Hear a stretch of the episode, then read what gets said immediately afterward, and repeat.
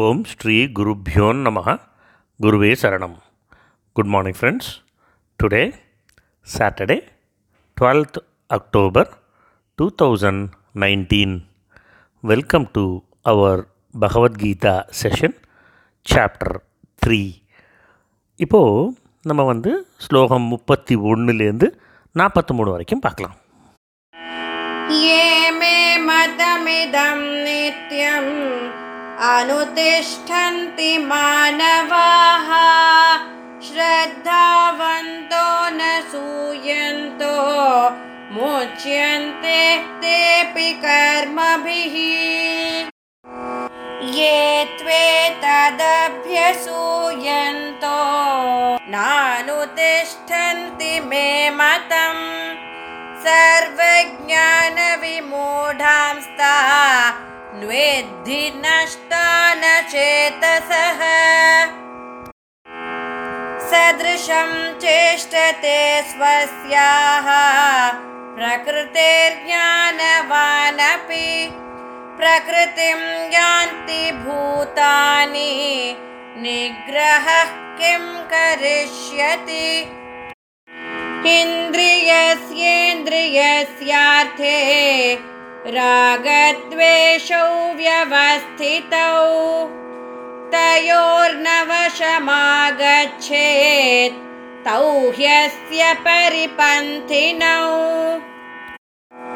श्रेयान् स्वधर्मो विगुणः परधर्मात् स्वनुष्ठितात्। स्वधर्मे निधनं श्रेयः परधर्मो भयावहः अर्जुन उवाच अथ केन प्रयुक्तोऽयं पापं चरति पुरुषः। अनिच्छन्नपि वार्ष्णेय बलादिव नियोजितः श्रीभगवानुवाच। काम एष क्रोध रजोगुणसमुद्भवः। महाशनो महापाप्मा वेद्येनमिह वैरिणम्। धूमेनाव्रियते वह्निः यथादर्शो मलेन च यथोल्बेनावृतो गर्भः तथा तेनेदमावृतम् आवृतं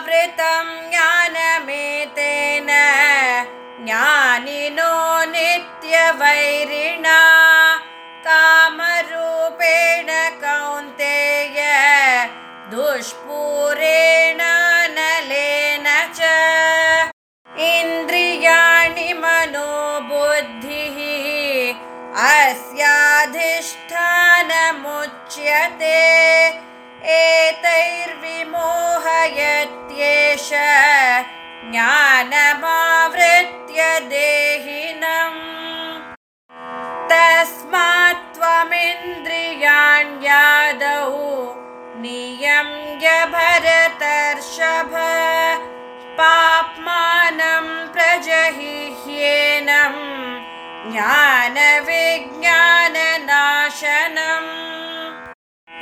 इन्द्रियाणि पराण्याहुः इन्द्रियेभ्यः परं मनः। मनसस्तु परा यो बुद्धेः परतस्तु सः एवं बुद्धेः परं बुद्ध्वा संस्तभ्यात्मानमात्मना जहि शत्रुं महाबाहो कामरूपं दुरासदम् இப்போது முப்பத்தி ஒன்றாவது ஸ்லோகத்தில் கிருஷ்ணர் என்ன சொல்லான்னு பார்க்கலாமா ஆ, கிருஷ்ணர் சொல்கிறார் அர்ஜுனா எந்த மனுஷங்க குற்றம் குறையெல்லாம் பார்க்காம ஸ்ரத்தையோட நான் சொன்ன இந்த கொள்கைகளெல்லாம் எப்போதுமே ஃபாலோ பண்ணுறாங்களோ அவங்க வந்து எல்லா கர்மாலேருந்தும் விடுபடுறதுக்கான ஆப்பர்ச்சுனிட்டியாக அது அமையிறது அப்படிங்கிறார். இப்போது குற்றம் குறை காணாதவராக அப்படின்னு சொல்கிறார் இல்லையா? அப்படின்னு என்னென்னா பகவான் சொல்கிறார் ஏன்ட்ட குற்றம் காண்பவர்களும் என்னை சாக்ஷாத் பகவான் என்று புரிந்து கொள்ளாமல் சாதாரண மனுஷன்தான் அப்படின்னு நினைக்கிறவங்களும் ஏன்ட்ட நம்பிக்கை இல்லாதவங்களும் இந்த மாதிரியான ஒரு சாதனைக்கு குவாலிஃபையே ஆமாட்டாங்க அப்படின்னு சொல்கிறார் எப்போதுமே ஸ்ரத்தையும் பக்தியும் இருக்கிறவங்களுக்கு மட்டுமே இந்த சாதனைக்கு குவாலிஃபை ஆவாங்க. ஸோ இந்த சாதனை புரியணும்னு ஆசைப்பட்டால் இந்த ப்ராப்பரான குணநலங்கள் எப்போதுமே நம்பிக்கை வேணும் ஸ்ரத்த வேணும் கான்சன்ட்ரேஷன் வேணும் ஃபோக்கஸ் வேணும். இதெல்லாம் எடுத்துண்டு நம்ம இந்த சாதனையை ட்ரை பண்ணோன்னா அந்த சாதனை நம்மளுக்கு கை கூடும்னு சொல்ல வர்றார். இப்போது இந்த சாதனை புரிகிற எல்லாரும் என்னை வந்து அடையிறாங்க. அதாவது கர்மங்கள்லேருந்து விடுபடுறாங்கங்கிறாங்க. கர்மங்கள்லேருந்து விடுபடுறது அப்படிங்கிறது இந்த பிறப்பு இறப்புன்ற அந்த கர்மபந்தத்திலேருந்து முற்றிலுமாக விடுபட்டு பரமமங்கலமான பகவான்கிட்ட போய் அடையிறது தான் அப்படிங்கிறது தான் இந்த ஸ்லோகம் மூலமாக நம்மளுக்கு சொல்கிறார் இல்லையா? இப்போது முப்பத்தி ரெண்டாவது ஸ்லோகத்தில் என்ன சொல்கிறார் பார்க்கலாம். இப்போது கிருஷ்ணர் சொல்கிறார் எந்த மனுஷங்க என்னிடம் குறை காண்பவர்களாகவும் என்னோட இந்த கருத்தை ஏற்று அதுக்கேற்ற மாதிரி நடக்கலையோ அந்த மாதிரி இருக்கிறவங்கள மூடர்கள்னு சொல்கிறார் அவங்க மூடர்கள் அது மட்டும் இல்லாமல் ஞானத்தில் அறிவு மயக்கம் அடைஞ்சவங்க.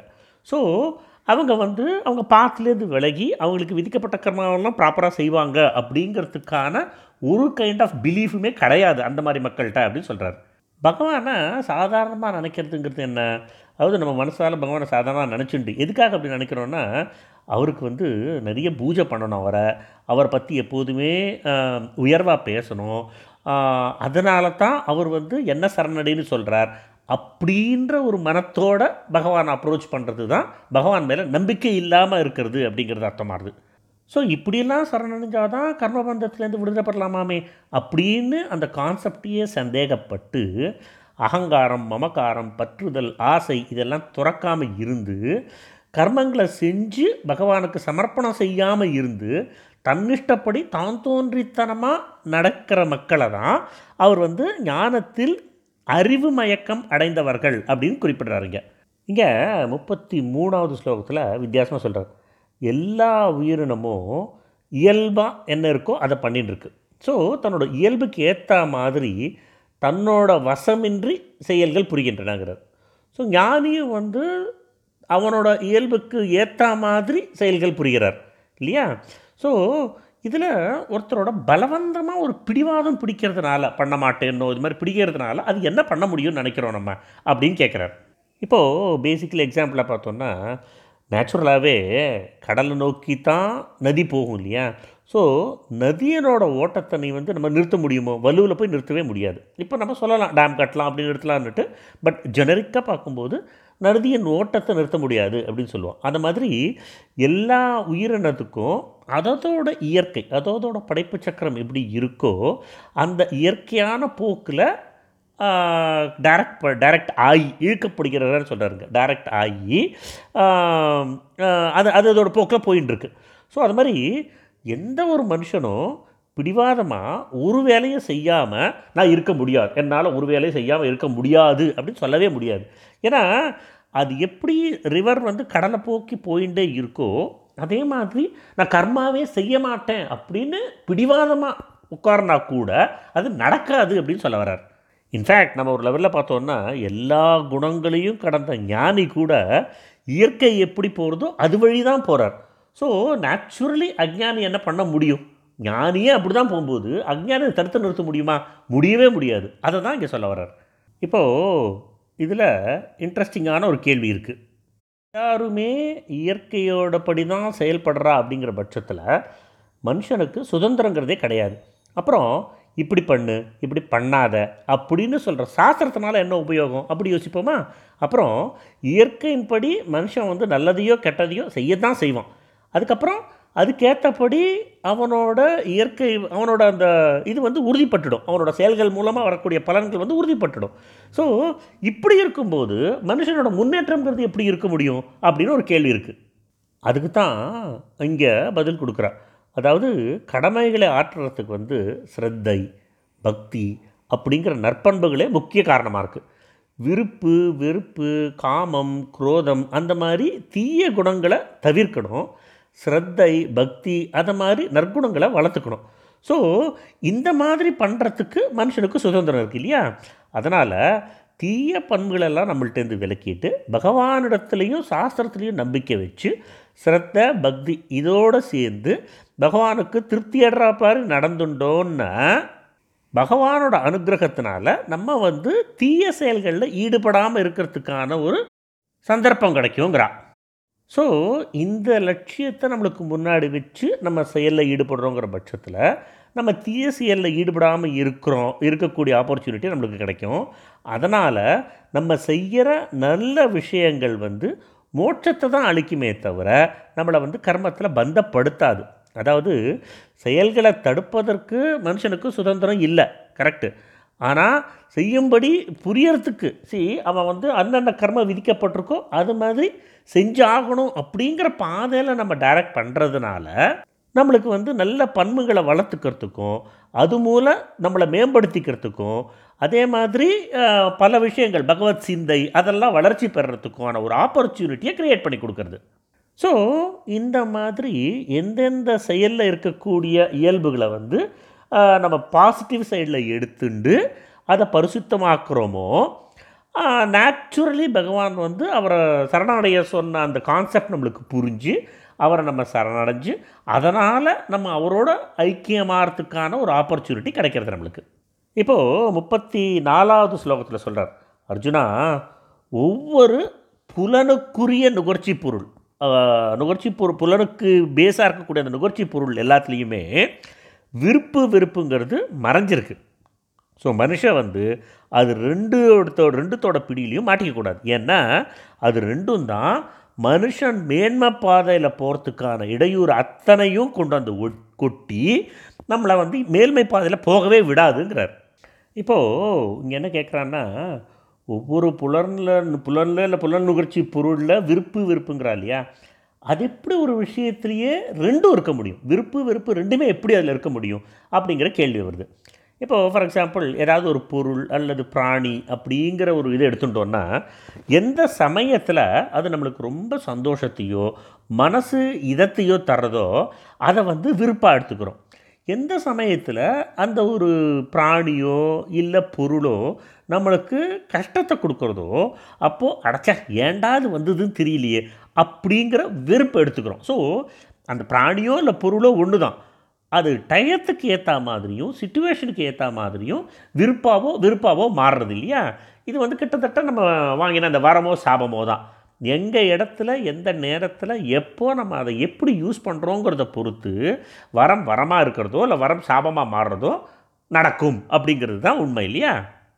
ஸோ அதனால்தான் சாஸ்திரத்தில் விதிக்கப்பட்ட கடமையெல்லாம் நம்ம செய்யும்போது மனசோடும் புலன்களோடும் போகப்பொருள் சேரும்போது இல்லை விலகும்போது எந்த பொருளிலையோ இல்லை பிராணி இடத்துலையோ செயலிலையோ இல்லை நம்மளுக்கு நடக்கக்கூடிய அந்த நிகழ்ச்சியிலையோ நம்மளுக்கு இது ரொம்ப பிரியமானது நம்ம ஐயோ இது நம்மளுக்கு ரொம்ப வெறுப்புக்குரியது அப்படிங்கிற எண்ணம் வச்சுக்காம ஓ இது வெற்றி இது தோல்வி அப்படின்னு நினைக்காம இது சித்தி இது அசித்தின்னு யோசிக்காமல் இது லாபம் இது நஷ்டம் அப்படின்னு பார்க்காம எல்லாத்துலேயும் சம பாவனையோடு இருக்கணும்.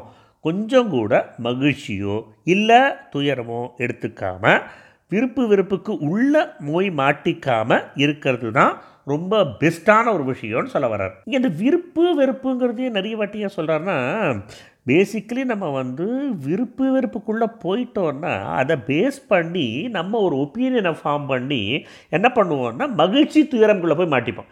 அவ்வளோதான் அதுலேருந்து அது அப்படியே கேஸ்கடிங் எஃபெக்ட் எல்லாம் ஒன்று ஒன்று மாதிரி ஒன்று மாதிரி ஒன்று மாதிரி விழுந்து நம்மளோட டோட்டலாக நம்மளோட ஓவரால் பாயிண்ட் ஃபோக்கஸ்லேருந்து டிவியேட் பண்ணி விட்ரும் இப்போது விருப்பு வெறுப்பு அப்படிங்கிறது சாதகனோட மேன்மையை எப்படி தடையாருது ஃபார் எக்ஸாம்பிள் இங்கே என்ன சொல்கிறான்னா நம்ம வந்து ஒரு இடத்துக்கு போயின்னு இருக்கோம் போகிறதுக்காக அப்படி நடந்து போயிட்டே இருக்கோம் இல்லையா?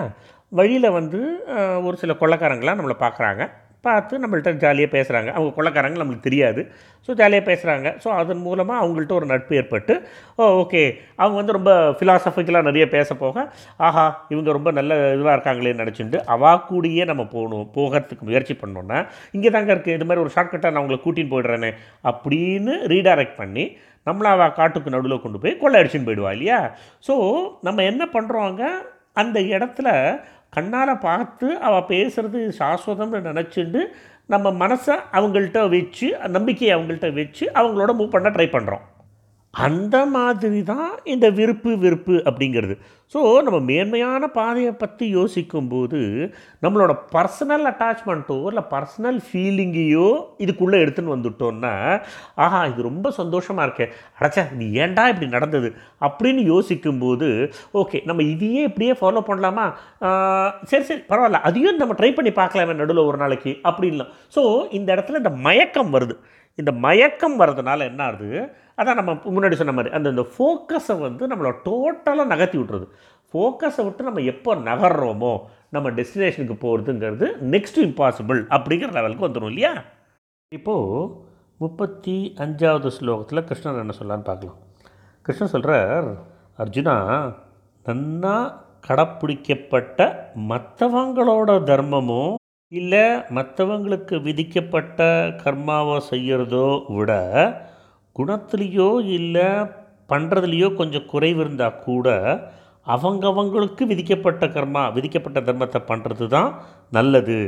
ஸ்வதர்மத்தை கடைப்பிடிப்பதில் லைக் நம்ம இறக்க வேண்டியிருந்தால் கூட அது பரவாயில்ல தான் என்ன? மற்றவங்களோட தர்மம் எப்போதுமே நம்ம கடைப்பிடிக்க ட்ரை பண்ணோம்னா அது பயத்தை தான் விளைவிக்கும் அப்படிங்கிறாரு. இப்போது நம்ம சிம்பிளே பார்த்தோன்னா கூட இப்போ வந்து வைசியர் ஒரு சத்திரியர் அவங்கெல்லாம் வந்து அவங்களோ பண்ண வேண்டிய இந்த தர்ம காரியத்தை கூட பிராமண தர்மத்தில் விசேஷமாக ஹிம்சை அது மாதிரி நற்பண்புகள் இருக்கே அதனால் அதை நம்ம அதை கடைப்பிடிக்கலாமே அப்படின்னு நினைக்கிறத பற்றி இங்கே சொல்கிறார் ஏன்னா அவாவாளுக்கு அவாவா குலத்துக்கு ஏற்ற மாதிரி இருக்கணும். சி ஃபார் எக்ஸாம்பிள் அதே மாதிரி பிராமணனுக்கு. பிராமணனுக்கு வந்துன்னா அவனுக்கு விதிக்கப்பட்ட கர்மாவை தான் அவன் செய்யணும். ஸோ அது இல்லாமல் ஃபார் எக்ஸாம்பிள் இதுலேயே பார்த்தோன்னா நம்ம மகாபாரத யுத்தத்துலேயே கூட அந்த பாயிண்ட் ஒன்று வரும். எப்படின்னா துரோணர். துரோணர் வந்து பிராமணர். ஸோ பிராமணர் வந்து யுத்த பூமிக்கு வரக்கூடாது இல்லை யுத்தத்தில் பார்ட்டிசிபேட் பண்ணக்கூடாது. ஏன்னா அது சத்திரியர்களுக்கு இருக்க வேண்டிய விஷயந்தான் அப்படிங்கிறத ஒரு காலகட்டத்தில் ஒன் ஆஃப் த டயலாகில் சொல்லுவாங்க அதை. ஸோ அவாவா அவாவா தர்மத்தை கடைப்பிடிக்கணும்? அவாவா இதுக்கு என்னென்ன சொ இதுக்கு சொல்லியிருக்கோ அதை கடைப்பிடிக்கணுங்கிறது ரொம்ப முக்கியம் அப்படின்னு சொல்கிறார் இதுலேயே பார்த்தோன்னா நாலு மெயினாக சொல்கிறார் என்னென்ன? வர்ணம் ஆசிரமம் இயல்பு சூழ்நிலை. இது நாலு. ஸோ இது நாலுக்கு ஏற்ற மாதிரி யார் யாருக்கு எந்தெந்த கடமை சாஸ்திரத்தில் விதிக்கப்பட்டிருக்கோ அது அவளுக்கு பண்ண வேண்டிய ஒரு கடமையாயிடுறது. ஸோ பொய்யோ இல்லை கபடமாக ஏதாவது ஏமாத்துகிற வேலையோ இல்லை திருடுறதோ இல்லை ஹிம்சை பண்ணுறதோ இந்த மாதிரி தீய செயல்கள் வந்து யாருக்குமே யாராக இருந்தாலும் சரி யாருக்குமே பண்ண வேண்டிய கடமைனோ இல்லை ஸ்வதர்மம்னோ விதிக்கப்பட்ட கர்மாவோ சொன்னதே கிடையாது. அதே மாதிரி பலன் கருதி செய்யப்படுற காமிய காரியங்கள் வந்து கட்டாயமாக சம செய்யப்பட வேண்டிய கர்மம் கிடையாதுன்னு சொல்ல அதனால தான் அதையும் யாரோட சுதர்மமாகவும் க கருதப்படலை அப்படின்னு சொல்கிறான் அதனால தான் அவாவாளுக்கு அவாவா வர்ணாசிரமப்படி என்ன கடமை விதிக்கப்பட்டிருக்கோ அதை பண்ணுறது ரொம்ப முக்கியம்னு சொல்லியிருக்கார் கிருஷ்ணர். இப்போது எந்த விதமான இடையூறும் இல்லாமல் வாழ்நாள் முழுக்க ஒருத்தர் சுதந்திரத்தை கடைப்பிடிக்கிறா அப்படின்னா அவள் விருப்பப்படி சொர்க்கத்தையோ மோட்சத்தையோ போவாங்கிறதுல சந்தேகமே கிடையாது. ஆனால் நிறைய இடையூறு வந்தால் கூட சுதர்மத்திலேருந்து நழுவாமல் உறுதியாக என்ன தான் பண்ணணும்னு அவனுக்கு விதிக்கப்பட்டிருக்கிறத ரொம்ப உறுதியாக பண்ணிட்டு இருக்கானோ அவனுக்கு வந்து மரணமே ஏற்பட்டால் கூட அந்த மரணம் வந்து மேன்மையை தான் தரும் அப்படிங்கிற மாதிரி சொல்லியிருக்கான் இப்போது அதுக்கு ரெண்டு மூணு உதாரணம் சொல்லுவாள் திலீபன் ஒரு அரசன் இருந்தானான் அவன் வந்து சத்திரிய தர்மத்தை கடைப்பிடிச்சி ஒரு பசுவை காப்பாற்றணும் அப்படிங்கிறது ராஜ கடமைங்கிறதுனால சரி வேறு வழி இல்லை அந்த பசுவை காப்பாற்றணும் அதே சமயம் சிங்கத்துக்கு பசியை பார்க்கணும் வேறு வழி இல்லை நீ என்ன சாப்பிட்ரு அப்படின்னு சொல்லிட்டு தன்னோட உடையிலேயே அர்ப்பணம் செஞ்சானாம். அதே மாதிரி சிவ சக்கரவர்த்தி கதை நம்மளுக்கு தெரியும் இல்லையா? ஸோ இந்த காரணங்கள்னால அவள் ரெண்டு பேருக்கும் மேன்மை தான் கிடச்சிது. இப்போது பக்திங்கிற சுதர்மத்தை கடைசி வரைக்கும் க க கடைப்பிடிச்சி ரொம்ப ஸ்ட்ராங்காக நின்றதுனால தான் மரணத்துக்கு ஈக்குவலண்ட்டாக அவன் என்ன தான் சித்திரவதை பண்ணாலும் பிரகலா பிரகலாதன் வந்து அது ரொம்ப மகிழ்ச்சியாக தான் எடுத்துட்டான் அப்படின்னு சொல்லுவா இல்லையா? ஸோ மரண பயம் வந்தால் கூட மனுஷன் வந்து அதை சிரிச்சுண்டே மரண பயத்தை ஏ மரணத்தை ஏற்கணும். அப்படி ஏற்றுண்டு ஸ்வதர்மத்தை எந்த காரணத்தை கொண்டும் கடைவிடாமல் இருக்கணும். அதனால தான் அவனுக்கு அந்த மேன்மை கிடைக்கும் அப்படிங்கிறார். ஸோ இங்கே அடுத்தது அர்ஜுனன் கேட்குறார். கிருஷ்ணா அப்போனா இந்த மனுஷங்க எல்லாரும் அவளுக்கு விருப்பமே இல்லைன்னா கூட பலவந்தமாக தூண்டப்பட்டவன் மாதிரி எதனால் ஏவப்பட்டு பாவங்களை செய்கிறான் அப்படின்னு கேட்குறார். ஆக்சுவலி பகவான் வந்து இதுக்கு முன்னாடி ஒன்று சொல்லியிருக்கார். எப்படின்னா கவனத்தோட முயற்சி செய்யும் புத்திசாலியான புத்திசாலியான மனுஷனை கூட புலன்கள் வந்து வலுவில் உள்ள பூந்து தடுமாற செய்யும். ரெண்டாவது அத்தியாயத்தில் அறுபதாவது ஸ்லோகத்தில் சொல்லியிருக்கார் இல்லையா? ஆனாலும் புத்தியும் விவேகமும் இருக்கிறவன் நேரடியாகவும் அனுமானத்தினாலேயும் பாவங்களால் விளையும் கேடு. அதை பார்த்து அதை ஆராய்ஞ்சு ஓ அதில் ஈடுபடுறதுலாம் ரொம்ப தவறு அப்படின்னு உணர்றான். ஸோ அவன் வந்து விருப்பத்தோடு அந்த பாவல் செயலில் இறங்குறது கிடையாது இல்லையா? ஸோ அது ஒரு எக்ஸாம்பிள் எப்படி சொல்லலாம் நம்மன்னா நம்மளுக்கு கொஞ்சம் சிக்காக இருக்குது ஸோ ஃபார் எக்ஸாம்பிள் ஜாண்டிஸ் வந்துருத்துன்னு வச்சுக்கோங்களேன். ஜாண்டிஸ் வந்துருத்துன்னா எண்ணெய் பதார்த்தம் சாப்பிடக்கூடாதுன்னு சொல்லுவான். ஆனால் சபலம்ன்ற அந்த ஒரு இச்சை அது தூண்டுறதுனால நம்ம சாப்பிட வைக்கிறது. அதே மாதிரி தான் சுகர் பேஷண்ட்டுக்கு மற்ற நாள்லாம் கூட சாப்பிடாமல் இருப்பாள் ஆனால் கண்ணுக்கு நேரம் ஸ்வீட்டை பார்த்துட்டான்னா அவளுக்கு வந்து அந்த உந்துதல் அந்த சபலம் அதுதான் அங்கே அவளை பண்ண தூண்டுறது அப்படிங்கிற மாதிரி சொல்கிறாங்க இதுக்கு தான் பகவான் சொல்கிறார் அர்ஜுனா ரஜோகுணத்திலேருந்து தான் இந்த காமம் வருது பற்றி அந்த காமம் தான் கோபம். இந்த கோபமாக மாறுறது? இந்த கோபம் வந்து பெருந்தீனிக்காரன் அப்படிங்கிறாரு. போகங்களில் போதும் அப்படிங்கிற ஒரு எண்ணமே இல்லாதது. அதுக்கப்புறம் பெரிய பாவி. ஸோ இதையே இந்த விஷயத்தில் பகைவனாக அறிந்து கொள் அப்படிங்கிறார். கோபம் தான் உன்னோட பகைவன் அப்படிங்கிறார். சரி நம்ம முன்னாடி ஒரு இடத்துல பார்த்துருக்கோம் இல்லையா? ஒரு லெவலில் கோபமாக இருக்கிறது கூட பரவாயில்ல. குரோதம் இருக்கக்கூடாதுன்னு சொல்லியிருப்பார் இல்லையா? அதாவது நம்மளால் கோபத்தை கண்ட்ரோல் பண்ண முடியலைன்னா அந்த கோபம் படிப்படியாக உயர்ந்து அது குரோதத்தில் கொண்டு போய் சேர்த்துரும். நம்மளோட முதல் அழிவுக்கு காரணமே குரோதம் தான் ஏன்னா குரோதம் இருக்கிற இடத்துல நல்ல சிந்தனைகள் இருக்காது. ஏன்னா ஒரு நெகட்டிவ் சிந்தனை தான் குரோதம் இருக்கிற இடத்துல வரும் அப்படிங்கிற மாதிரி சொல்லுவார். இப்போது இந்த ஸ்லோகத்திலே பார்த்தோன்னா காமம் குரோதம் ரெண்டுமே மனுஷனுக்கு பகையவர்கள் தான் சொல்கிறான் ஆனால் பின்னாடி பார்த்தோன்னா என்ன சொல்கிறாருன்னா தனியாக காமத்தை மட்டும் பகைவனாக கொள்னு சொல்கிறார் இல்லையா? ஏன்னா காமத்திலேருந்து தான் குரோதமே வருது. ஸோ காமம் அழிஞ்சிடுத்துன்னா அதோட குரோதமும் தானாக அழிஞ்சிரும். அதனால தான் பகவான் இந்த சமயத்தில் காமம் அதாவது ரூட் காஸ் கிட்டத்தட்ட எது ரூட்டோ அந்த ரூட்டை நீ டெஸ்ட்ராய் பண்ணிட்டான்னா பேசிக்கலி அதோட ஃபோர்த் கமிங் எதுவுமே வராது உனக்கு அப்படிங்கிறத சொல்கிறார் இங்கே காமத்தை பெருந்தீனிக்காரன்னு சொல்கிறார் இல்லையா? அது என்ன? சுகபோகத்தெல்லாம் அனுபவிக்க அனுபவிக்க காமம் மேலே மேலே பெருகிறது. காமம்னா இச்சை வாண்ட் இது வேணால் வச்சுக்கலாம் நம்ம இல்லையா? ஸோ அந்த மாதிரி அது எப்படி வளர்றதான் நெய்யும் விறகும் சேர்ந்த தீ மாதிரி வளர்றதான் ஸோ நம்ம எவ்வளோ அனுபவித்தாலும் அது போதும் அப்படிங்கிற மைண்ட் செட்டே நம்மளுக்கு வராது. நம்ம ஜென்ரலாக கூட நிறைய பேர் சொல்லி கேள்விப்பட்டிருப்போம். நம்மளுக்கு வந்து ஒரு கோடி ரூபாய் பணம் கொடுத்தா கூட கீழே ஒரு நூறுரூபா இருந்தால் சரி அதையும் எடுத்து வச்சுப்போமேன்னு தோணுமா ஸோ அந்த மாதிரி அது அனுபவிக்க அனுபவிக்க மேலே மேலே மேலே மேலே எரிஞ்சுட்டே தான் போகுமா? அதனால தான் அதை பெருந்திரிக்காரன்னு சொல்கிறார் அதே மாதிரி பார்த்தோன்னா எல்லா தீமைகளுக்கும் காரணம் தீமைகள் நம்ம என்ன சொல்கிறோன்னா சுதர்மத்தை கடைப்பிடிக்காமல் இருக்கிறதே தீமை தான் ஸோ அது எல்லாத்துக்குமே காரணமே இந்த காமம் தாங்கிறான் ஏன்னா மனுஷனோட விருப்பம் இல்லாமலே அவனை எல்லா பாவ செயல்லையும் ஈடுபடுத்துறதுங்கிறது பிராப்தமோ இல்லை ஈஸ்வரனோ அல்ல. காமம் மட்டும்தான். அந்த நுகர்ச்சிகளில் புலன் நுகர்ச்சியில் அந்த பற்று வந்து இருக்கு இல்லையா? அதை உண்டாக்கி அவனை பலவந்தமாக அதில் ஈடுபட செய்கிறது அதனால தான் அதை வந்து மகாபாவி அப்படின்னும் குறிப்பிடுறோம். ஸோ என்ன அது என்ன பண்ணுறது வலுவில் ஒரு சூழ்நிலை உருவாக்கி அதனால் பெரிய துயரத்தையோ மரணத்தையோ விளைவிக்கிறது அப்படிங்கிறா இல்லையா? ஸோ அது மட்டும்தான் நம்மளை ஒரு நிலைப்படுத்த ஒரு ஒரு ஃபோக்கஸ்லேருந்து டீவியேட் பண்ணியோ ஒரு ஒரு நிலைப்படுத்தப்பட்ட மனசோட ஒரு விஷயத்தை திங்க் பண்ணுறதுக்கோ விடாமல் செஞ்சுட்டுருக்கு அதனால தான் அதுதான் இருக்கிறதுலே மிகப்பெரிய எதிரின்னு புரிஞ்சுக்கோ அர்ஜுனான்னு சொல்கிறார் கிருஷ்ணர் இங்கே ஸோ இங்கே பியூட்டிஃபுல்லாக சொல்லியிருக்கார். காமத்தினால் எப்படி ஞானம் மறைக்கப்படுறதுன்ட்டு. எப்படின்னு புகையால் நெருப்பும் அழுக்கினால் கண்ணாடியும் கருப்பையினால் தசை மூட்டத்தினால் கருவும் மறைக்கப்படுறதோ அந்த மாதிரி காமத்தினால இந்த ஞானம் மறைக்கப்படுற அப்படின்னு முப்பத்தி எட்டாவது ஸ்லோகத்தில் சொல்கிறார் அதாவது இந்த காமம்தான் மல விக்ஷேப ஆவரணம் அப்படின்னு மூணு மலமாக பரிணமிச்சு மனுஷனோட ஞானத்தை மூடி மறைக்கிறதாம். இங்கே புகையானது விஷேபம் விக்ஷேபம் அப்படிங்கிற மனத்தடுமாறத்தை குறிக்கிறதாம். இங்கே புகை இங்கே அங்கே சூழ்ந்து தீக்கொழுந்த மறைக்கிற மாதிரி விக்ஷேபங்கிற தடுமாற்றம் வந்து சஞ்சலமாக இருந்துட்டே அறிவை மழுங்க செய்கிறது. மனம் வந்து ஒரு முனைப்போடு இல்லைன்னா அறிவு பிரகாசிக்காது அது மழுங்கிடும். இப்போது கண்ணாடியில் படுற அழுக்குன்னு எடுத்துட்டோன்னா அது கண்ணாடி மேலே அழுக்கப்படுகிறதுனால அது நம்மளோட பிம்பமே அதில் தெரியறதில்ல. ஸோ அது மாதிரி பாவத்தினால அந்த கரணத்தில் அழுக்கு பிடிச்சிருச்சுன்னா அது மனசு மனசில் உள்ள உண்மையை வந்து என்னன்னு தெரிஞ்சுக்கிறதுக்கு தவறிடுறது. அதனால் மனுஷன் வந்து தெளிவாக ஆலோசித்து முடிவை எடுக்க முடியாமல் போயிடுறது இல்லையா?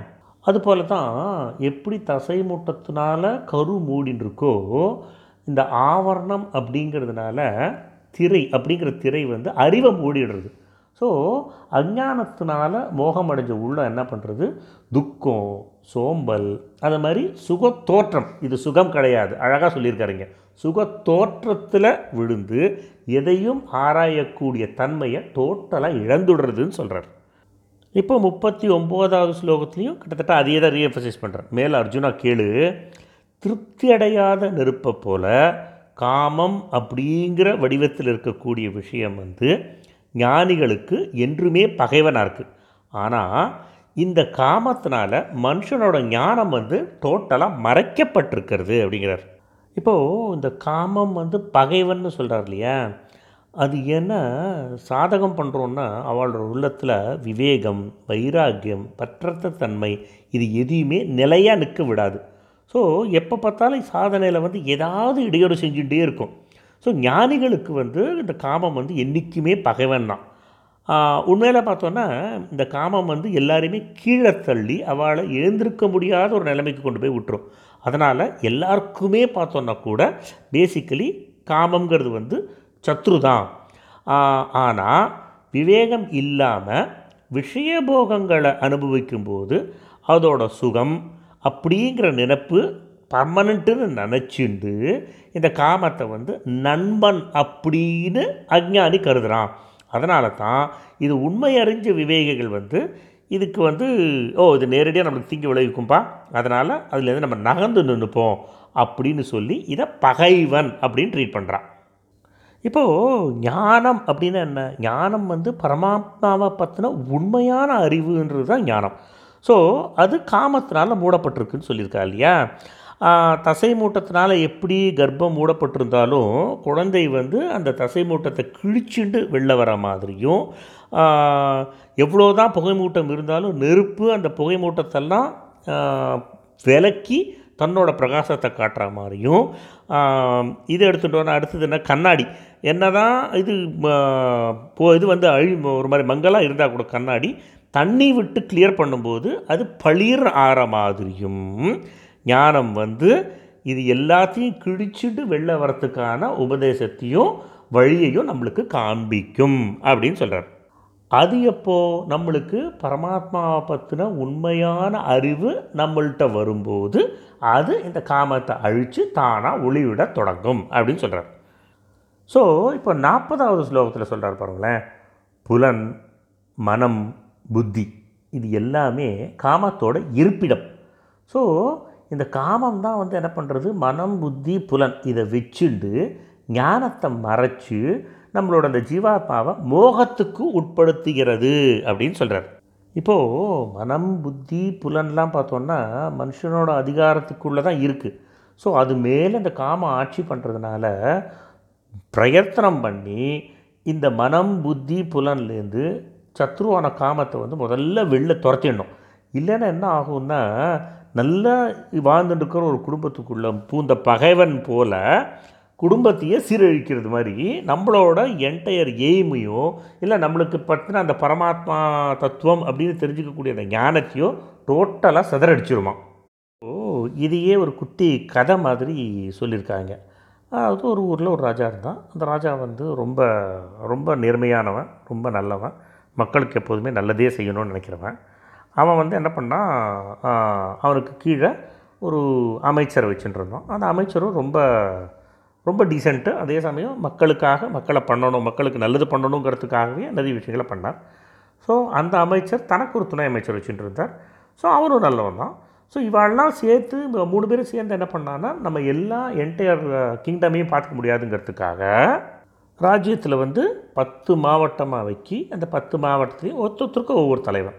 அவன் வந்து துணை அமைச்சர்கிட்ட சொல்லி துணை அமைச்சர் வந்து அமைச்சர்கிட்ட சொல்லி அமைச்சர் மூலமாக ராஜாவுக்கு போய் திட்டங்கள்லாம் நிறைவேறின்றது. இதில் என்ன ஆச்சு? நடுவில் ஒரு வியாபாரி ஒருத்தன் வந்தான். அவனுக்கு வந்து இவங்கள்ட்ட ஏதாவது ஆசை வார்த்தை காட்டி இவங்களை ஏமாத்திடலான்ற ஒரு ஃபீலிங் வந்துடுது ஸோ அதனால் என்ன பண்ணால் முதல்ல மாவட்ட அதிகாரிகள்லாம் போய் பார்த்து நான் இந்த மாதிரி வியாபாரம் பண்ணுறதுக்கு எனக்கு பர்மிஷன் கொடுத்தீங்கன்னா நான் உங்களுக்கு இதெல்லாம் தரேன் இந்த மாதிரிலாம் பண்ணுறேன் அதெல்லாம் பண்ணுறேன் அப்படின்னு சொல்லி ஆசை காட்டி அவங்கள கன்வின்ஸ் பண்ணான். கன்வின்ஸ் பண்ணதுக்கப்புறம் என்னாச்சு? ஐயோ ஆனால் நாங்கள் எதுவுமே பண்ண முடியாது. துணை அமைச்சர் தான் டிசைட் பண்ணணுன்னே சரி நம்ம பத்து பேர் சேர்ந்து போய் சொன்னால் துணை அமைச்சர் ஒத்துப்பான் அப்படின்னு சொல்ல பத்து பேர் போய் சேர்ந்து சொல்ல அப்படியா? சரி அவனை நானும் பார்க்குறேனே அப்படின்னு சொல்ல அந்த வியாபாரி போய் துணை அமைச்சரை பார்த்தான். துணை அமைச்சரையும் அவன் அழகாக அவனோட பேச்சினால் கவர் பண்ணி அவனையும் அவன் பக்கம் இழுத்துட்டான். நெக்ஸ்ட்டு வந்து அமைச்சர். அமைச்சரும் அது மாதிரி பண்ணிட்டான். ஸோ அமைச்சர் துணை அமைச்சர் பத்து மாவட்ட அதிகாரி எல்லோரும் சேர்ந்து ரெக்கமெண்ட் பண்ணதுனால மன்னன் நினச்சா சரி பரவாயில்ல எல்லாம் ப்ராப்பராக டியூ பண்ணியிருக்காங்க அதனால் அவன் வந்து வியாபாரம் செய்ய விடலாம்னு சொல்லிட்டு என்டையர் கண்ட்ரியில் நீ எங்கே வேணால் போய் வியாபாரம் செஞ்சுக்கோ அப்படின்ட்டு. ஸோ இவன் என்ன பண்ணான் நிறைய திருட்டு வியாபாரம் பண்ணி அதில் கிடைக்கிறதுல கொஞ்சம் கொஞ்சம் யார் யாருக்கு சைடில் கொடுக்கணுமோ அது மாதிரிலாம் கொடுத்துட்டு வ- நடத்திட்டு இருந்தான் போகிறதுக்கு ஸோ ஒரு பீரியட் ஆஃப் டைமில் என்ன ஆச்சு இவனோட கை வந்து ரொம்ப ஓங்கிடுது. ஸோ அதனால் முதல்ல அங்கே இருக்கக்கூடிய எல்லா மாவட்ட அதிகாரிகளையும் காலி பண்ணி துணை அமைச்சரை காலி பண்ணி அமைச்சரையும் காலி பண்ணி கடைசியாக மன்னனையும் காலி பண்ணி அவனை கைது பண்ணி அவனே நாட்டுக்கு ராஜாவாயிட்டான் அப்படிங்கிற கதை இது. இதில் பார்த்தோன்னா இந்த மன்னன் தான் ஜீவாத்மா. முதலமைச்சன் இருக்கிற பற்றி அதுதான் புத்தி. ஸோ அந்த துணை அமைச்சன் தான் மனம். ஸோ இந்த இந்த இதுக்கு இருக்கக்கூடிய கேபிட்டல் இந்த இது சிட்டியோட கேபிட்டல் தான் இதயம் நம்மளுக்கு. ஸோ அந்த பத்து மாவட்டங்கள் அப்படிங்கிறது தான் நம்மளோட பத்து புலன். ஸோ இதில் பார்த்தோன்னா இந்த பத்து புலன்களும் அதோதோட வேலையை செஞ்சுட்டு இருக்கும்போது அந்த வியாபாரியாக வந்தவன் தான் காமம். ஸோ அவன் காட்டின அந்த பேராசை தான் அந்த போகங்களில் நம்மளை சிக்க வச்சிருக்கு. பேராசை தான் போகங்கள் அதில் நம்மளை சிக்க வச்சிருக்கு. ஸோ இதனால் என்ன ஆகுது? இந்த காமம் தான் ஆட்சி பண்ணுறது கடைசியில் அந்த மன்னனை தூக்கி போட்டு ஃபுல் அண்ட் ஃபுல் காமம் மட்டுமே நம்மளை ஆட்சி பை ஆட்சி பண்ணுறது ஸோ இதை தான் நம்ம புரிஞ்சுக்கணும் அப்படின்னு இந்த கதை மூலமாக சொல்கிறாங்க இதை சொல்லிவிட்டு கிருஷ்ணர் நாற்பத்தி ஒன்றாவது ஸ்லோகத்தில் சொல்கிறார் அதனால தான் அர்ஜுனா நீ முதல்ல புலனவை வசப்படுத்திக்கோ. ஞானத்தையும் விஞ்ஞானத்தையும் அழிக்கின்ற பெரும் பாவியான இந்த காமத்தை நிச்சயமான வீருடன் ஒழித்து விடு. ரொம்ப அப்படியே ஸ்ட்ராங் திங்கிங் ரொம்ப பவர் பயங்கர பவரை யூஸ் பண்ணி இந்த காமத்தை ஒழிச்சிடு அப்படின்னு சொல்கிறார் ஆக்சுவலி இந்த காமம் வந்து தங்குற இடம் அப்படிங்கிறது வந்து மனம் புத்தி. இதில் தான் தங்கிறது. ஸோ மனத்தையும் புத்தியும் மூடுறதுனால மட்டுமே இந்த காமங்கிற சத்ருவை வெளில துரத்திடலாம் அப்படிங்கிறது one of the statement so பயிற்சினாலையும் வைராக்கியத்தினாலையும் புலனை வசப்படுத்தி அதோட கதவுகளை அடைக்கும் பட்சத்தில் காமத்தை வெளியேற்றிடலாம் அப்படின்னு சொல்கிறார் இப்போது ஞானம் விஞ்ஞானம் அப்படிங்கிற ரெண்டு விஷயத்தை பற்றி சொல்கிறான் அது என்னென்னா பகவானோட நிர்குண நிராகாரமான தத்துவத்தை அதோட பெருமையை அதோட மகிமையை அதோட ரகசியத்தை இது எல்லாத்தையும் உள்ளபடி தெரிஞ்சுக்கிறதுங்கிறது ஞானம்.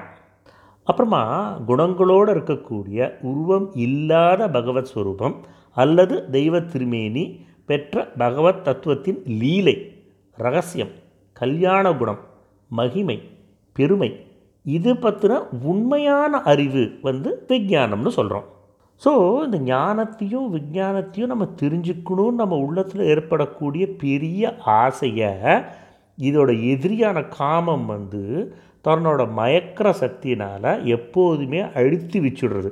ஸோ அதனால் என்ன ஆகுதுன்னா அந்த ஆவல் அப்படிங்கிற விஷயம் ஞானத்தையும் விஞ்ஞானத்தையும் பற்றி தெரிஞ்சுக்கணுங்கிற ஆவல்ங்கிற விஷயம் டோட்டலாக அமுங்கி போயிடுறது. அதை தான் இங்கே நாசம் செய்கிறது அப்படின்னு சொல்கிறான் ஆக்சுவலி பார்த்தோன்னா நாசத்துக்கு வந்து ரெண்டு பொருள் இருக்குங்கிறான். ஒன்று வந்து அந்த ஒன்றதோட எக்ஸிஸ்டன்ஸையே காலி பண்ணுறது எக்ஸிஸ்டன்ஸி இல்லாமல் கொண்டு போகிறது நாசம்னு சொல்கிறான் இன்னொன்று வந்து வெளிப்படாமல் இருக்க செய்கிறது அதுவும் நாசம்னு தான் சொல்கிறான் ஸோ இங்கே காமம் வந்து என்ன பண்ணுறதுனா வெளிப்படாமல் இருக்க செய்கிறது ஏன்னா விஞ்ஞானத்தையும் ஞானத்தையும் நம்மளுக்குள்ளே இருக்குங்கிறது எவ்வளோ உண்மையோ அதை அழிக்க முடியாது. நாசம்னா நாசம் பண்ணி அதாவது அழிக்கக்கூடிய அந்த நாசம் பண்ணவே முடியாது. ஸோ இங்கே வந்து அதை அமுக்கி வச்சுருக்கு. நம்ம என்ன பண்ணணும்? அதை வந்து நம்மளோட தீவிர முயற்சியினாலையும் பயிற்சியினாலையும் வைராகியத்தினாலையும் இதை உடச்சிட்டு வெளில வரத்துக்கு முயற்சி பண்ணணும் அப்படிங்கிறார். இப்போது நாற்பத்தி ரெண்டாவது ஸ்லோகத்தில் சொல்கிறார் புலன் வந்து உடம்பை காட்டினும் ரொம்ப மேலானதுன்றா? ஸோ அது உயர்ந்தது தான் கரெக்டு அது பலமானது ஓகே ரொம்ப நுண்ணியமானது. இந்த புலனை காட்டிலும் மனசு மேலானது. மனசை காட்டிலும் புத்தி மேலானது. ஸோ எது புத்தியை காட்டிலும் ரொம்ப மேலானதோ அதுதான் ஆத்மா அப்படிங்கிறார் கிருஷ்ணர்.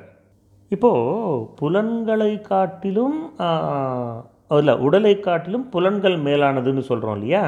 அது எப்படின்னா கடோபநிஷத்தில் ஒன்றாவது அத்தியாயத்தில் மூணாவது ஸ்லோகமும் நாலாவது ஸ்லோகத்தையும் எக்ஸ்பிளைன் பண்ணியிருக்காளாம். அது தேரை வந்து குதிரை எப்படி இழுத்துன்னு போகிறதோ தேரை காட்டிலும் குதிரை தான் மேல் அப்படிங்கிறது. ஏன்னா தேர் வந்து இழுக்கப்படுறது. குதிரையால் தான் இழுக்கப்படுறது. ஸோ குதிரை எப்படி போகணும்னு நினைக்கிறதோ தேர் அப்படி போயிடும். ஸோ அந்த மாதிரி தான் நம்ம புலன்கள் எப்படி இழுத்துன்னு போகணும்னு நினைக்கிறதோ அந்த மாதிரி நம்மளோட உடம்பு போயிடும். அதனால தான் உடம்பை தேராகவும் புலன்களை குதிரையாகவும் சொல்கிறாளாம் இப்போது கடவுபனிஷத்துலேருந்தே தான் சொல்கிறான் அதாவது தேருங்கிற உருவம் மூலமாக சொல்கிறான் இல்லையா?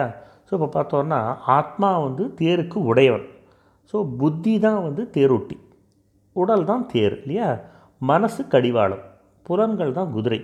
ஒலி முதலிய நுகர்பொருள் தான் குதிரைகளுக்கு ஈக்குவல் பண்ணுறது அதாவது குதிரைகள் போகும் வழி நாட் குதிரைகள் குதிரைகள் போகும் வழி அப்படின்னு விளக்கம் கொடுத்துருக்கு இல்லையா?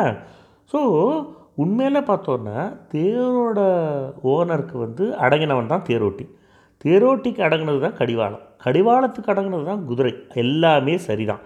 ஆனால் புத்தின்ற தேரோட்டி விவேகமே இல்லாமல் மனோங்கிற கடிவாளத்தை முறைப்படி யூஸ் பண்ணாமல் கட்டுக்கோப்பாக வச்சுக்கலன்னா ஜீவாத்மாவான அந்த ரதத்துக்குரியவன் வந்து குதிரைகளான புலன் தறிக்கெட்டு ஓடும். ஸோ துஷ்ட குதிரைகளைப் போல வலுவில் போய் விஷயப்போக்குகள் விஷப்போக்குகள் அது எல்லாத்தையும் தனக்குள்ளே எடுத்துண்டு எல்லாரையும் கொண்டு போய் படுக்குழியில் தள்ளிடும் அப்படின்னு எக்ஸ்பிளைன் பண்ணியிருக்கார். இங்கே நம்ம முன்னாடியே பார்த்த மாதிரி புலனை விட தன்மாத்திரைகள் மேலானவை அப்படிங்கிறோம். தன்மாத்திரைகள் என்ன? சுவை ஒளி ஊறு ஓசை நாற்றம். இது எல்லாம் சேர்ந்தது தான் தன்மாத்திரைகள்னு சொல்கிறோம் ஸோ அது ரொம்ப நுண்ணியவை. ரொம்ப பலம் மிகுந்தவை. ஸோ இது எல்லாத்தையும் காட்டிலும் மனசு மேலானது. மனசை விட புத்தி மேலானது. புத்தியை விட ஆத்மா மேலானது. ஸோ ஆத்மாவை விட அவ்வியக்தம் மேலானது. அதாவது மூலப்பிரகிருதின்னு சொல்லுவோம் அதை. அதை விட புருஷன் மேலானவர். புருஷனுக்கு மேலானது அப்படிங்கிறது எதுவுமே கிடையாது. சரியா? ஸோ இப்படி பார்க்கும்போது எவனோட புத்தி அப்படிங்கிற தேரோட்டி விவேகத்தோட மனக்கட்டுப்பாடோட உள் இருக்கோ அவனுக்கு எல்லா புலன்களும் தேரோட்டியோட நல்ல பயிற்சி பெற்ற குதிரைகளை போல் வசப்பட்டுடுறது. ஸோ தேரோட்டி எங்கே போகணும்னு சொல்கிறானோ கரெக்டாக அந்த டைரக்ஷனில் கொண்டு போய் அவனை டெஸ்டினேஷனில் சேர்த்துருவோன்னு சொல்கிறார் அப்புறமா அந்த நாற்பத்தி மூணாவது ஸ்லோகத்தில் சொல்கிறார் நீண்ட புஜங்களை உடையவனே இந்த மாதிரி புத்தியை காட்டிலும் ஆத்மா மேலானவன் நுண்ணியவன் பலம் உள்ளவன் அப்படிங்கிறத நல்லா புரிஞ்சுண்டு புத்தினால் மனசை வசப்படுத்தி காமம் அப்படின்னு வெற்றி கொள்ள முடியாத சத்ருவை கொன்னுடு அப்படின்னு முடிக்கிறார். இப்போது இங்கே இன்னொரு ஒரு கேள்வி வருது. என்னென்னா ஆத்மாதான் அனைத்திலும் ஆற்றல் மிக்கவன் அப்படின்னு புத்தியை கொண்டு மனசை வசப்படுத்தி காமத்தை அழிச்சிடு அப்படின்னு ஏன் பகவான் சொல்லணும்? டைரக்டாக ஆத்மாவே காமம் என்ற பெரும் பெரும் பகவனை அழைச்சிடலாமே அப்படின்னு கேட்குறான். ஆக்சுவலி பார்த்தோன்னா ஆத்மாவுக்கு வந்து எல்லையற்ற பலம் இருக்குது ஸோ அவனால் காமத்தை அழிச்சிட முடியுங்கிறது ரொம்ப வாஸ்தவம். இன்ஃபேக்ட் அவன்கிட்டேந்து பலம் பெற்று தான் எல்லாரும் ஆற்றல் உடையவர்களாக செயல்படுகிறார்களாகவும் இருக்காங்க. ஸோ இப்போ பார்த்தோன்னா அந்த ஆத்மா வந்து தன்னோட அளவற்ற பலத்தை மறந்துருக்கானே. தனக்கு மிகவும் சக்தியுடைய சக்கரவர்த்தி மாதிரி ஒரு பெரிய ஞானம் இருக்குது அப்படிங்கிறத அஞ்ஞானத்தினால மறந்து போய் இருக்கான் இல்லையா? ஸோ தன்னை காட்டிலும் பலவீனனான அற்பனான ஒரு ஊழியனிடம் சிக்கிக்கொண்டு அவனுக்கு ஆமாம் போட்டு கொண்டிருப்பது போல் இருக்குது அதாவது இப்போ நம்ம முன்னாடி பார்த்த இது மாதிரி ஒரு வியாபாரி வந்து எப்படி கொஞ்சம் கொஞ்சமாக உள்ளே பூந்து ராஜாவே தன்வசப்படுத்தி அவனை அரியணையிலேருந்து துரத்திட்டானோ அந்த மாதிரி அவனோட பலத்தை ஆத்மா வந்து அவனோட பலத்தை மறந்துருக்கிறதுனால தான் இந்த ப்ராப்ளம்லாம் வருது நம்மளுக்கு. ஸோ புத்தி வந்து தன்னோட சக்தியை நல்லா உணர்ந்து மனம் புலன் இதெல்லாத்தையும் அடக்கி ஆண்டு அது போகிற போக்குக்கு போக விடாமல் தடுத்துட்டோன்னா திருடன் போல் உள்ளே ஒழிஞ்சின்னு இருக்கிற காமம் ஆட்டோமேட்டிக்காக வெளில வரும். அது வெளில வரும்போது ஈஸியாக அதை வந்து நம்மளை விட்டு துரத்திடலாம். அதனால் பலம் பெற்ற மனசும் புத்தியும் ஆத்மாவை அழுத்தி அதுபடி எப்படி போடுமோ அந்த மாதிரி நடக்கும். ஏன்னா காமம் நம்மளை விட்டு வெளில போயிடுத்துன்னா மனசும் புத்தியும் ஏகாகிர சித்தத்தோட பரபிரமத்தை தான் நினச்சிட்டு இருக்கோம் ஸோ அதை ஆத்மாவை டைரக்ட் பண்ணி எப்படி அந்த நல்லா வசப்படுத்தப்பட்டவன் தேரை செலுத்துகிறானோ அந்த மாதிரி நம்ம தேரை அழகாக செலுத்தும் அப்படின்னு சொல்கிறார் இன்ஃபேக்ட் வேற ஒரு வழியில் பார்த்தோன்னா காமத்துக்கு வந்து பலமே கிடையாது. அது வந்து என்ன பண்ணுறது ஆத்மாட்டேந்து தான் பலம் வச்சு வாங்கிண்டு புத்தி மனசு புலன் இதெல்லாம் வாழ்வரத்துக்கு இடம் கொடுத்துட்றது. ஸோ அதனால் என்ன பண்ணுறது இந்த பலத்தை அது மேலேயே பிரயோகம் பண்ணி புத்தியை கலக்கிடுறது. புத்தி கலங்கிச்சுன்னா மனசு சஞ்சலப்படுறது. மனசு சஞ்சலப்பட்டதுன்னா புலன்கள் அது பின்னாடி ஓடி போயிடுறது. ஸோ இது மூணுத்தையுமே ஆத்மாவுக்கு கட்டுப்படாமல் செஞ்சுடுறதுக்கு மெயின் காரணம் என்னென்னா காமம். ஸோ இந்த காமம் வந்து ஸ்ட்ரென்த் எடுத்துக்கிறது ஆத்மாலேருந்து தான். ஸோ இதை தான் கொஞ்சம் நம்ம ரிவர்ஸ் பண்ணணும். எப்படி? நம்மளோட சாதனை மூலமாகவும் பயிற்சி மூலமாகவும் புத்தியும் மனசையும் புலன்களையும் நம்ம வசப்படுத்திண்டு காமத்தை வெளியில் தள்ளுற பட்சத்தில் ஆட்டோமேட்டிக்காக ஆத்மா வந்து பரபிரம்மம் பக்கத்தில் திரும்பி நம்மளை வந்து ஒரு நல்வழிப்படுத்தும். அதோட ஸ்ட்ரென்த் அதுக்கு திரும்பி கிடச்சிரும் அப்படிங்கிற மாதிரி சொல்லி இந்த சாப்டரை முடிக்கிறாருங்க இங்கே. மூணாவது சாப்டருக்கும் ஒரு குட்டி கதை இருக்குது அந்த இது என்னன்னா அதான் ஜென்ரலாக என்ன அந்த சாப்டரோட பெருமை பற்றி சொல்கிற மாதிரி. ஸோ ஒரு ஊரில் ஒரு பெரிய வியாபாரி இருந்தான். அவனுக்கு வந்து நல்ல வியாபாரத்தில் நிறைய செல்வம்லாம் கிடச்சிது. ஸோ செல்வம் கிடச்ச உடனே அவன் வந்து ஆஸ் யூஷுவல் ஊதாரித்தனமாக சுற்றி இருக்கிறது எல்லாத்தையும் வந்து கொடுமை பண்ணி ரொம்ப ஏமாற்றி அதை மாதிரி பேராசைப்பட்டு ரொம்ப கேவலமாக வாழ்ந்துட்டு இருந்தான். ஒரு நாள் வந்து அவன் பண்ண அந்த பாவங்கள்னால் என்ன ஆகுது? அவன் இறந்த உடனே அவன் பெரிய பிசாசா மாறிடுறான். பிசாசா மாறினதுனால என்ன ஆகுது? அவனுக்கு பசியும் தாகமும் எப்போ பார்த்தாலும் இருந்துகிட்டே இருக்குது ஊர் கோடியில் இருக்கிற சுடுகாட்டில் இருக்கிற மரத்தில் இருக்கான். ஆனால் அவனோட பையன் வந்து ரொம்ப நல்லவன். அவன் வந்து எல்லா விஷயத்தையும் நல்லா ஆராய்ஞ்சு பார்த்து அதே சமயம் எல்லாருக்கும் நல்லது பண்ணுற மாதிரியே எப்போதுமே நடக்கிறவன் அவன். அவனுக்கு வந்து அவன் அப்பாவுக்கு திதி கொடுக்கும்போது அந்த திதி கொடுத்து திதி கொடுக்க பண்ணி வைக்கிறவாள்கிட்ட கேட்பான். என்னோடய அப்பாவோட நிலைமை என்ன? அவர் வந்து நிறைய கெட்ட பேர் தான் சம்பாதிச்சிருக்காருன்னு எனக்கே தெரியும். அதை வந்து என்னன்னு கொஞ்சம் சொல்லுங்களேன்னு உடனே சொல்லுவான்.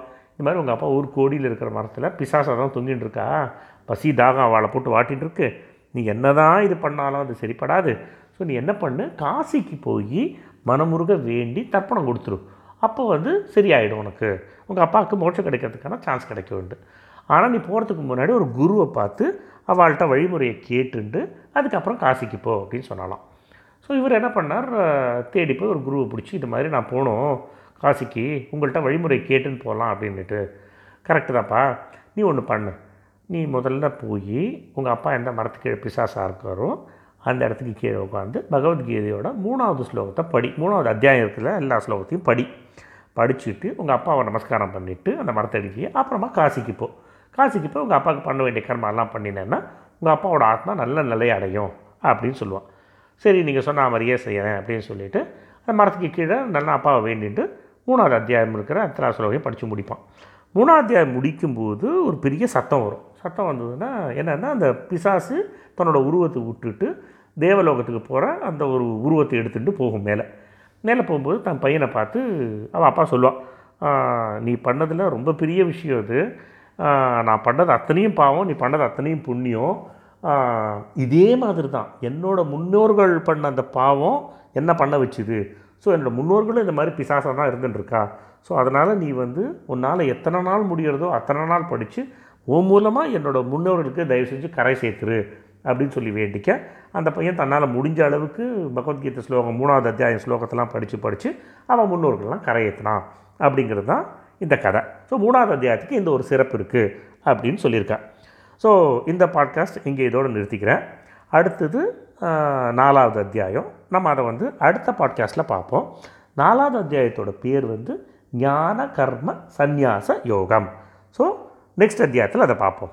Have a wonderful day thank you bye bye